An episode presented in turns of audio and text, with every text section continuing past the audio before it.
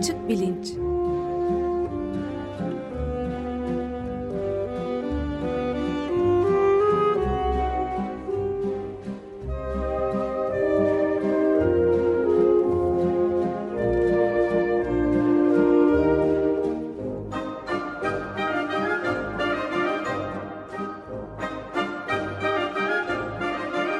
Güven Güzeldere ile bilim ve felsefe sohbetleri.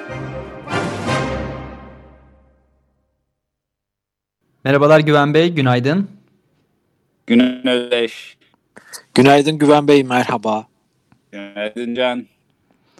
Evet, e, herhalde geçen hafta kaldığımız yerden devam edeceğiz. Evet, bu komplolar e, işi biraz uzadı ama e, yani dallanıp budaklanıyor. Artık son e, kısımlarındayız aslında. E, son bir bölüm eklemek istiyorum komplo kurgularına inanma eğilimi konusunda. Daha önceki programlarda işte mesela e, evrimsel biyolojiden bahsettik. Düşüncenin e, duyusal algı dolayı komplo e, eğilim konusunda bir potansiyel içerdiğinden bahsettik. Daha sonra e, birey oluşumu sürecinde yani bebeklikten yetişkinliğe geçen dönemde nasıl bazı zihinsel e, işte kestirmeci e, alışkanlıklarımız e, yer etmesiyle komplo kurgularına daha belki e, eğilimli hale geldiğimizden konuştuk filan. Bunlara bir şey e, bir de tabii geçen hafta duyguların etkisiyle duyguların güdümünde düşünceleri nasıl yönlendirilebileceğinden falan bahsetmiştik. Ee, ki orada da söylediğim gibi e, işte bir mazeret bulma ya da inkar etme gerçeklerle yüzleşip bunun sıkıntısını yaşamaktan daha kolay geliyor ve hep o yola doğru gidiyoruz. Bunlara bir faktör daha bu hafta eklemek istiyorum. E, ki bunu da gelecek hafta yapacağımız programa e, köprü olsun diye e, anlatmaya karar verdim. Çünkü gelecek hafta e, iki konuğumuz olacak. Antropolog Ayşe Çavdar ve siyaset bilimci Aysuda Kölemen. Bir tür komplo kurgusu olarak e, kıyamet anlatılarından bahsedecekler. Evangelist Hristiyanların ve IŞİD'in e, özellikle merkezde tuttuğu ve taraftarlarını işte bir araya getirmek için kullandığı en önemli e, anlatı unsurlarından bir tanesi bu kıyamet hikayesi. Ondan bahsedilecek. Ben de biraz oraya doğru e, şimdi gitmek niyetindeyim. E, bu bahsedeceğim komplo kurgularına belki bizi daha eğilimli kılan faktör aslında daha genel olarak hayatımızın e, hem düşünme hem davranış biçimlerinde rol oynayan bir faktör. Zaten e, yani ben bu konu üstüne bu e, komplo kurguları üstüne bir program yapayım diye epey bir zamandır düşünüyordum. E, işte bulabildiğim ne varsa okudum. Hiçbir şey beni e, benim için tatmin edici olmadı. Bunun nedenini şimdi biraz daha iyi görüyorum. Çünkü yalnızca komplo kurgularına eğilimli olmanın kendi başına bir açıklaması belki yok. E, komplo kurgularına bizi eğilimli kılan bir düşünce tarzı ya da dünyaya bakış e, alışkanlığı ya da bir zihniyet söz konusu ve bu zihniyet başka yerlerde de aslında tezahür ediyor, kendini gösteriyor. E, hani başka her konuda böyle pırıl pırıl fikirlere sahibiz de tek e, komplolara inanmak konusunda özellikle hassasız ya da kırılganız gibi bir şey söz konusu değil. Dolayısıyla e, komplo kurgularına inanma e, eğiliminden bahsettiğimiz zaman belki teknik olarak komplo e, kurgusu diye nitelendirilemeyecek e, başka zihinsel alışkanlıklarımızdan da e, söz etmemiz gerekiyor ister istemez. O yüzden de konu biraz e, genişlemiş durumda aslında. Bugün bahsedeceğim şey de biraz öyle. E, genel hat e, itibariyle ben buna e, çift hatlı e, bilişsel tutum e, adını verdim. Böyle pek de cazip bir isim sayılmaz aslında. Daha iyi bir şey de bulamadım. E, şunu kastediyorum e, çoğunlukla dünyevi olanla uhrevi olanı birbirine karıştırıyoruz. karıştırmamamız karıştırmamamız gereken yerlerde de karıştırıyoruz. E, uhrevi işte biliyorsunuz ahirete dair filan demek. Burada ben aslında biraz daha geniş bir şey söylemek istiyorum ama ruhani kelimesi de pek uygun düşmüyor. Doğal olanla doğaüstü unsurların birbirine karıştırılması diyelim.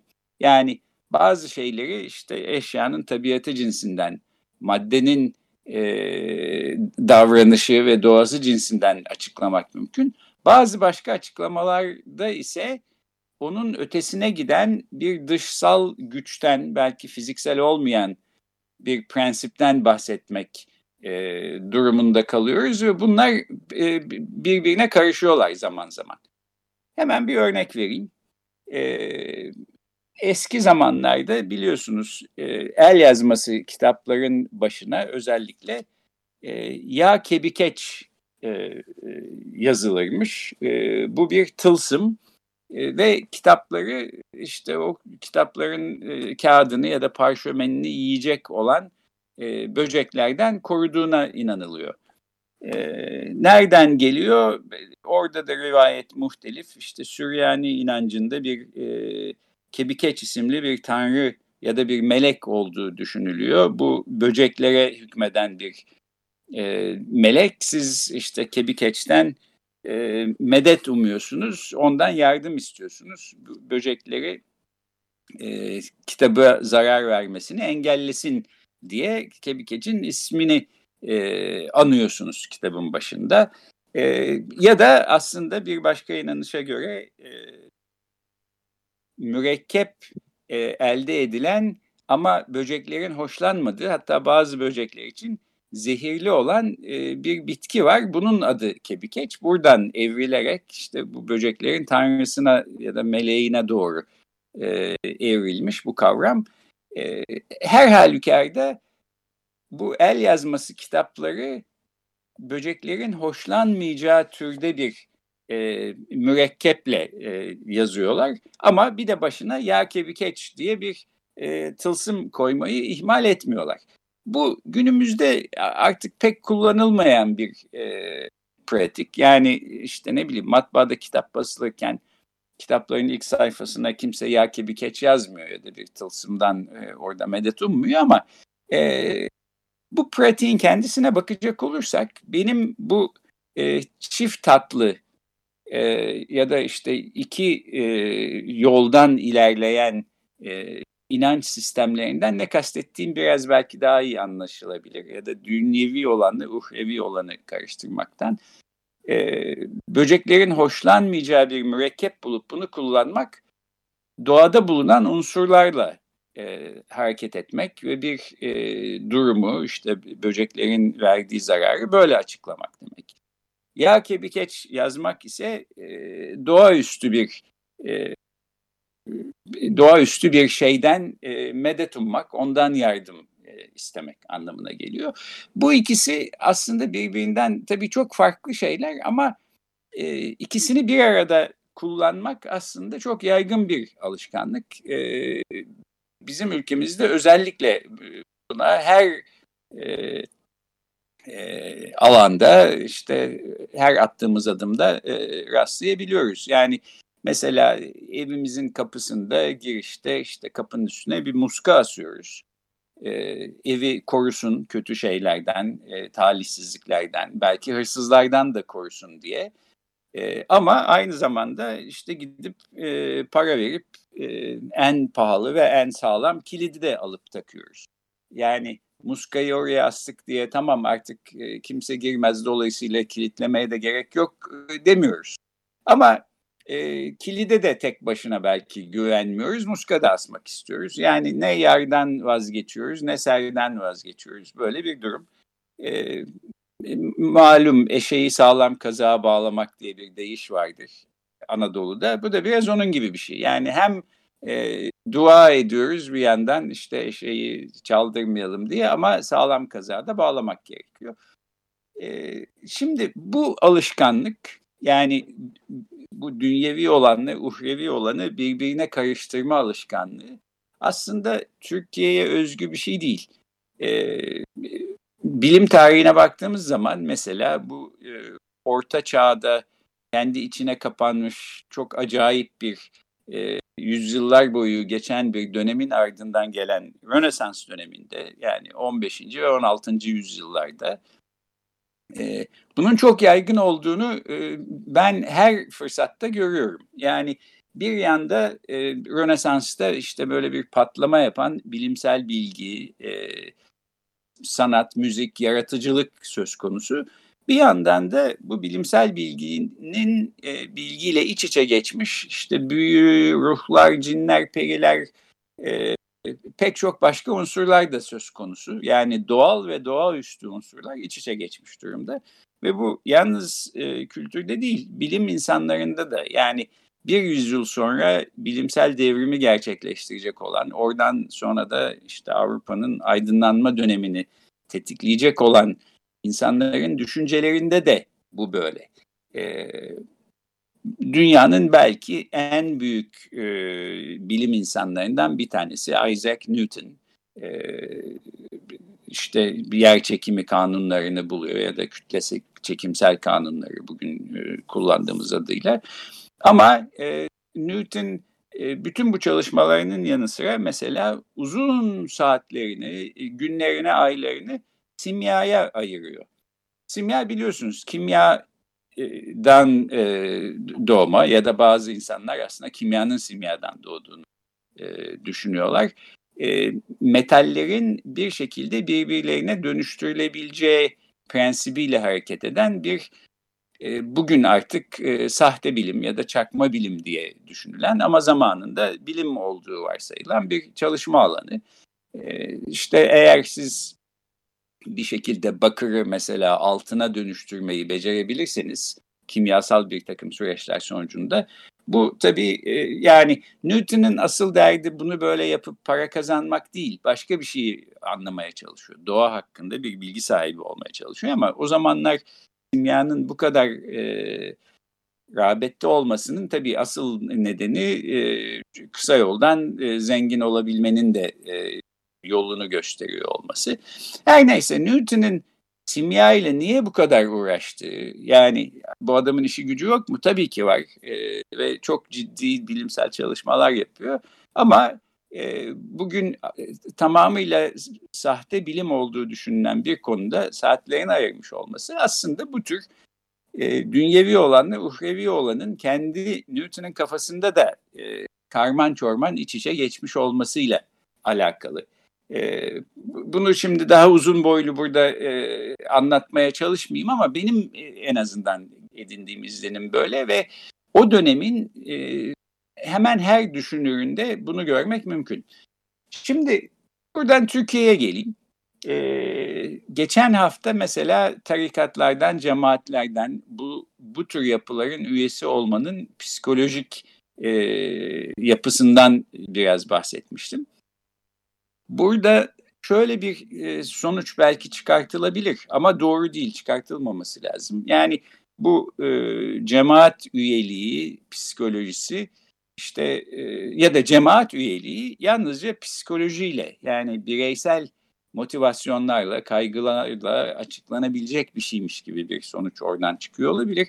Öyle değil, öyle düşünmüyorum. Yani geçen hafta işin psikolojik kısmına baktık ama e, özellikle bu dünyevi olanla uhrevi olanın e, sürekli birbiriyle e, karıştırılıyor olmasını da göz önüne alınırsak, alırsak e, tarikat ve cemaat üyeliğinde bir başka motivasyonun da e, yani bir takım uhrevi motivasyonlar e, söz konusu haliyle işte bir kendinize e, ahiret için rehberlik edeceğini düşündüğünüz size bir insan buluyorsunuz. O tarikatın şeyhi işte ona hizmet ediyorsunuz ne isterse yapıyorsunuz filan falan. Fakat e, tarikatların var olmasını açıklayan tek unsur aslında bu değil. Uhrevi motivasyonlardan ibaret değil. E, tarikatlara üye olan insanlar e, son derece dünyevi e, meselelerde de aslında destek buluyorlar ve bu desteği istedikleri için ya da bu desteğe ihtiyaç duydukları için de e, o yapıların içinde yer alıyorlar. Yani siz e, işte ihale almak istiyorsunuz ya da çocuğunuzu işe sokmak istiyorsunuz. Yargıda bir davanız var bir türlü halle olmuyor filan. E, bir, bir takım dü, dünya nimetlerinden yararlanmak istiyorsunuz. Ya da dayanışmaya ihtiyacınız da, oluyor. Ya, ya da yani, dayanışmaya ihtiyacınız Siyasal oluyor. İslam'ın önemli bir şeyidir, e, yönüdür. Evet. E, yani son derece dünyevi e, konularda e, bir takım desteğe ihtiyacınız, desteklere ihtiyacınız var.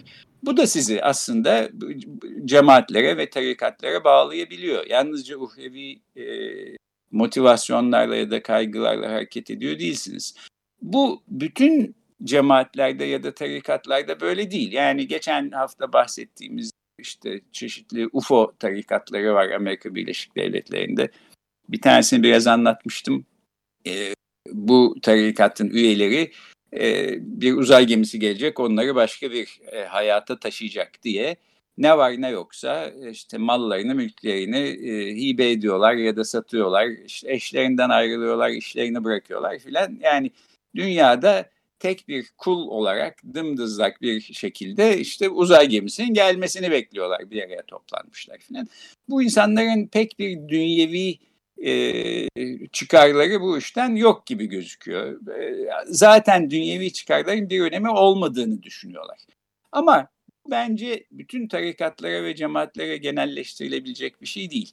E, yani benzer bir şeyi mesela e, tasavvuf tarihine baktığımızda da görüyoruz. Şimdi e, Konya'daki e, Mevlana Müzesi'ni mesela ziyaret ederseniz orada e, dervişlerin e, bu dünyada e, sahip oldukları tek mal mülk olan işte bir tahtadan oyulma bir kap, bir tahta kaşık, bir de belki bir tahta asa yürürken kullanmak için. E, bir de işte başka mesela köylere, kasabalara girdikleri zaman köpekler saldırıyormuş ona karşı.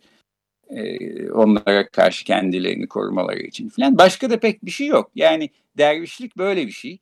E, tasavvuf her ne kadar e, tasavvuf e, dinlerden ve coğrafyalardan bağımsız olarak e, evrensel bir takım niteliklere de sahip. Çünkü çok benzer şeyleri mesela uzak doğu Asya ülkelerindeki e, çeşitli Budist müzelerinde de ben gördüm. Orada da Budist rahiplerin işte bir tahta kapları var. E, kendilerine ait hiçbir mülkleri yok bundan başka. E, bu kapla ya işte insanlardan e, yemek dileniyorlar. Dileniyorlar dedim bunu utanılacak bir şey olarak görmüyorlar. Tam tersine aslında e, e, bir nefs terbiyesi için yapılması gereken bir şey olarak görüyorlar. Şimdi bunları yani tasavvufun belki asıl e, özgün olarak tasavvufu ortaya çıkartan motivasyonlar bunlar olabilir ama günümüzde durum bu değil. Günümüzdeki cemaatlere, tarikatlara, Türkiye'dekilere özellikle mesela baktığımız zaman dünyevi e, motivasyonların, dünyevi kaygıların öne çıktığını ama tek başına da e, yer almadığını hep ruhani bir takım kaygılarla, motivasyonlarla bir arada e, gittiğini görüyoruz. Bence burada en ilginç e, örneklerden bir tanesi Fethullah Gülen cemaatidir. Yani bu e, başarısız darbe girişiminden sonra 2016'dan sonra yaklaşık 4 yıldır e, dağılmış durumda e, gibiler.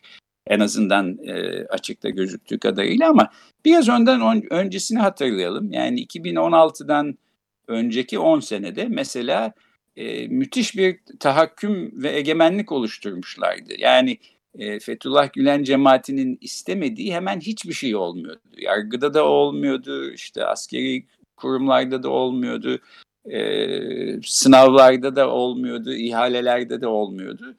Dünya niyetlerinin hepsine e, ya da dünya meselelerinin hepsine ipotek koymuş vaziyettelerdi. Ama tabii bundan ibaret de değil. İşte cemaatte e, cemaate iyi hizmet etmiş insanlar Fethullah Gülen'in işte terli bir atletiyle ödüllendiriliyorlar ya da ağzını sildiği kirli peçeteyle filan. Siz bu peçeteyi işte hayattaki en değerli e, mülkünüz gibi e, tutuyorsunuz, yastığınızın altında e, saklıyorsunuz filan. Fakat bunda da yetinmiyorsunuz. Bir yandan da mesela ihale almak da istiyorsunuz. ya da işte çocuğunuzu e, sınavı geçemediği halde bir işe sokmak da istiyorsunuz. E, bu dünyevi unsurlarla uhrevi unsurların bu şekilde birbirine harmanlandığı ve hangisinin nerede başlayıp nerede bittiğinin e, sınırlarının belirsizleştiği bir e, alandı ben bence Fethullah Gülen cemaati. E, bu konuda bu darbe girişiminden sonra e, işte Fethullah Gülen cemaati e, ne üye olmanın psikolojisi üzerine birkaç program yapmıştım. Bazı detaylar orada var. E, fakat genel olarak şunu söyleyeyim. Türkiye'de üzerinde yeterince çalışılmamış ve anlaşılmamış bir yapı olduğunu düşünüyorum. Çünkü çok e, nevi şahsına münhasır ve e, sistematiklik ve sinsilik anlamında bir arada e, son derece başarılı bir örgütlenme aslında. Türkiye'de eşi benzeri yok. E, yani hiç kendileriyle yan yana durmayacak e, insanları sokağa çıkartıp kendi bir takım gizledikleri projelerinin taraftarlığını yaptıracak kadar aslında karşı tarafın psikolojisini anlayabilen bir e, yapı, e, uzun soluklu bir yapı. Böyle yani aylarla ya da yıllarla değil, on yıllarla ölçülebilen bir projenin içine e, girmiş vaziyettelerdi filan falan. Neyse yani buralarda aslında bence çalışılması ve anlaşılması gereken çok şey var. Onlar öylece anlaşılmadan duruyor. Ama e, en azından bizim bu haftaki konumuz için işte dünyevi unsurlarla uhrevi unsurları birbirine karıştıran aralarındaki sınırları belirsizleştiren bir e, cemaat olduğunu, bir alan olduğunu Fethullah Gülen cemaatinin söyleyebiliriz. E, bütün bunları söylüyorum çünkü e, gelecek hafta konuşacağımız e, bir komplo kurgusu olarak kıyamet anlatıları meselesi de aslında tam buradan hareketle anlaşılabilecek bir şeyler. E, bir e, anekdotla o zaman şimdi bu programı bitireyim. Benim e, Amerika Birleşik Devletleri'nde tanıdığım bir, bir insanların e, işte son derece bağnaz, evangelist, Hristiyan bir e, büyük annesiyle büyük babası e, birkaç kez karşılaştığımızda e, ayrılırken bana hep aynı şeyleri söylüyorlardı. E, şöyle diyorlardı, e, titrek bir sesle bunlar böyle 80'li 90'lı yaşlara e, basamak dayamış, merdiven dayamış insanlar. E, bir dahaki görüşmemizde e, artık e, Hazreti İsa'nın huzurunda bir arada olacağız diye ümit ediyorum falan e, diyordu o büyük baba. Tabii yani büyük baba ununu e, elemiş, e, eleğini sermiş, e, asmış falan e, bir an önce Hazreti İsa gelsin de yani kıyamet kopsun ya da neyse Mehdi insin e, ne olacaksa olsun diye bekliyor. Bense e, daha dünyada yapmak istediğim işler var. Dur bakalım acele etme diyelim diyesim geliyor ama tabii onu e, demiyordum e, yaşlılara saygıda kusur etmemek için. Burada fakat bunu anlatıyorum çünkü burada da dünyevi olanla uhrevi olanın yine birbirine karışması gibi bir durum var. Şimdi diyelim sahiden e, bunu da gelecek haftanın kıyamet hikayesine bağlayarak bitireyim. E, gerçekten e, Hazreti İsa geldi ve biz de huzuruna e, çıktık. Şimdi bu büyük babanın aklındaki şey, hayal ettiği şey işte kendisi, eşi, çoluğu, çocuğu belki hadi beni de aldı oraya. 3-5 kişi Hazreti İsa oradayız filan beraber küçük bir grup e, olarak artık sohbet mi ediyoruz ne yapıyorsak. Oysa bu dünyada 7 milyar kadar insan var değil mi? E, bunların hepsinin e, bir araya toplanması lazım. E, bir de eğer reenkarnasyona filan inanmıyorsanız e, başka bedenlerin içine girmemiş olan ve beklemekte olan e, ruhlar var. Yani ölmüş olan bedenlerden ayrılmış ve beklemekte olan ruhlar. İnsanlığın, insanlık tarihinin başından beri e, kaç kişi e, toplam yaşadı öldü bunun hesabını bilmiyorum ama e, bütün onların her bir bireyin bir ruhunu da tekrar e, bir vücutta e, yapılandırıp ortaya çıkartacaksanız eğer e, ki bu da din felsefesinde çok tartışılan bir konudur. Yani işte e, bu ruhlar yeniden bir vücuda kavuşturulacak mı yoksa e, fiziksel olmayan bir e, alanda e, bedensiz olarak mı var olacaklar? İşte cennette ya da cehennemde, ahirette bedenli mi bedensiz mi bir varlık içinde olacağız filan diye genellikle bedenli olacağı düşünülüyor. Orada da başka tür tabii sorunlar var. Şimdi biraz uzaklaşıyorum ana konumuzdan ama bedenli olacaksak hangi beden içinde olacağız? İşte ölmüş olduğumuz andaki bedene mi geri döneceğiz yoksa gençlik bedenimize mi geri döneceğiz? E, gençlik bedenimize geri dönersek ben mesela ahirette anneannemi bulmak istiyorum. Anneannem halbuki 20 yaşındaki bedeniyle ortalıkta ya da belki çocuk bedenine sahip olmak istiyor ki o da kendi anneannesiyle e, görüşsün istiyor, çocukluğunu hatırlasın istiyor falan. Bu sorular nasıl e, çözülecek bunlar belli değil. Yani insan psikolojisinin e, karmaşıklığı yüzünden aslında burada bir müşteri memnuniyeti yaratmak bana imkansızmış gibi geliyor bu hikayenin içinde. Fakat her halükarda şunu söyleyeyim, burada da tersinden bir e, karışma söz konusu. Yani uhrevi bir anlatı var ama biz bunu son derece dünyevi varlıklar olduğumuz için, e, bedensel varlıklar, fiziksel varlıklar olduğumuz için bunu bu terimlerle anlıyoruz ve böyle olunca da işte bu tür sorular e, karşımıza çıkıyor. Nasıl cevaplayacağımızı da bilemiyoruz. E, ilahiyat felsefecileri işte yatıp kalkıp bunlarla uğraşıyorlar buna bir cevap vermek için diyeyim ve böylece e, bu haftanın konusunda toparlamış olayım. E, haftaya e, Ayşe Çavdar ve Aysuda Kölemen'le e, bu çizgiden e, devam ediyor olacağız. Peki çok teşekkür ederiz Güven Bey. E, peki ben teşekkür ederim. Görüşmek üzere efendim. Görüşmek üzere. Görüşmek üzere. Hoşçakalın.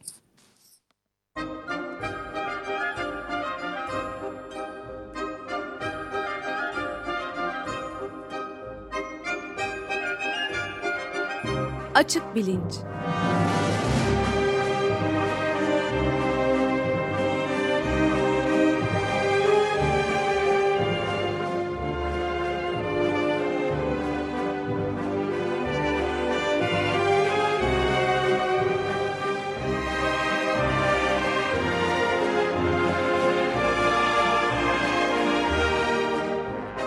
Güven Güzeldere ile bilim ve felsefe sohbetleri.